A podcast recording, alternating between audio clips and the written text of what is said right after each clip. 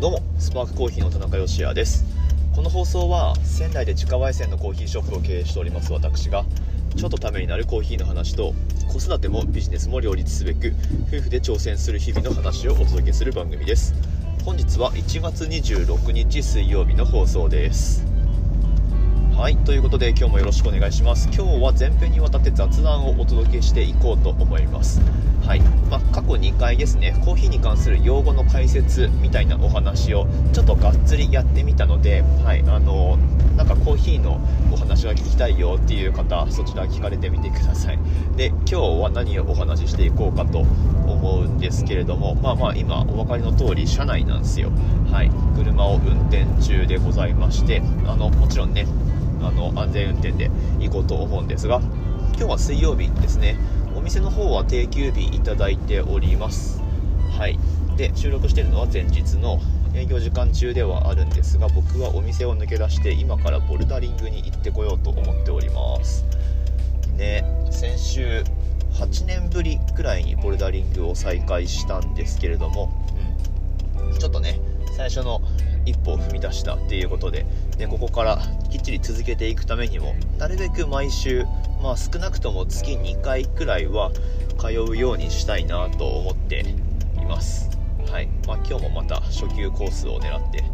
えー、攻めていこう。攻めて初級コースで攻めるってことはないですけれども、はい。まあ、感覚を取り戻していければいいのかなと思っております。で宮城県仙台市はどんな感じかと言いますと、まあ、今日はすごく天気がいいですね。はい。晴れ間が広がっておりまして、雪もね、まあ、なんか1週間に1回くらいドカッとは降るんですけれども、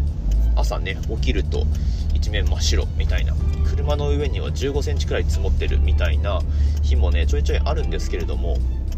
やっぱなんか残んないんですよね。その日のうちに日中になると結構気温が上がって道路もほぼ乾いてしまってなのでそこから数日雪降ってないですから仙台市内はもうなんかスイスイって感じですね。雪もないし。はい。で今は平日の昼間なので道も空いてて快適にドライブをしているという感じなんですけれども。はい。ボルダリングね。まあ、あのこういう風に時間使えるから自営業者はいいですよそういう面では、うん、まあ逆に言えば自分たちで全部こう管理しないとコントロールしないといけないっていうことでもあるので、うん、めっちゃこう働き続けようと思ったらいくらでもできるし、うん、まあちょっと抜くところは抜いてっていう風に、まあ、それもしっかりこう決めてあのやっていかないと何ていうかこう自制をしてというか、うん、で僕らみたいに夫婦で働いてる場合はしっかり夫婦でコミュニケーションを取りつつ僕だけがねこういう時間を作るっていうのも健全じゃないですから妻は妻でなんかまあ走ったりとか泳いだりとかっていう時間をどうにか捻出しなきゃいけない。でそのコミュニケーションはしっかりやらないと、うん、後々ちょっとあの問題が起こるっていう。ないので、はいまあ、しっかりやらないとなと思うんですが、はい、今日何の話しようかな。うん雑談。僕が今何考えてるかっていうとうんと何かあるかな。なんか出発する前に話そうと思ったことはあったんですけれどもなんか忘れちゃいましたね。はい。じゃあすっごいどうでもいい話させてもらうとこれマジでどうでもいいな。あのおュラー163円。そっかまたちょっと上がってきてますね、うん、であすいません。ガソリンスタンドの前を通り過ぎた。えー、っとすごいどうでもいい話が何かっていうと久しぶりにコンタクトレンズ入れたんですよ。そうそう。やっぱりスポーツする上ではメガネってどう考えても不利ですよね。なので、うん、あのワンデーのコンタクトレンズをずっと前に買ってたんですけれどもそのコンタクトを買った直後くらいでメガネも買ったんですよね、でメガネをまあそんなに高いものでもないんですけれどもちょっとまあ特徴的なというか、うん、あのプロフ画像にも書いてますけれどもちょっとねこれ何型っていうんだろう。まあ、丸いなんかメガネ顔っていうのがなんか強調される感じのメガネかけてるじゃないですか僕って、うん。まあ、ちょっと戦略的にやってるんですけれども、はい、少しなんかダルトな大人の雰囲気を醸し出そうっていうね髪もちょっとセンターパートにして。センターパートなんか最近ちょっと流行ってるのでなんか他にないかなと思うんです。けれども、はい。ま見た目をそういう感じで少し作り込んだぐらいにしてちょっとなんかうんまあおしゃれ感っていうかそういうのを演出しようとこう企んでるわけですね。まあ、なんだけど普段はメガネっていうよりもまあコンタクトでいる時間の方が前は長かったんですけれどもねメガネかけてるとそう子供生まれてからまあ、ずっとメガネなんですけどそれでもメガネかけてると娘がねあのメガネ掴んでくるんですよ。メガネ大好きで。そうメガネっていうかなんか顔によく手伸ばして顔掴んできますよね子供って。うん。なんかこう掴みやすいパーツがいろいろあるんでしょうね。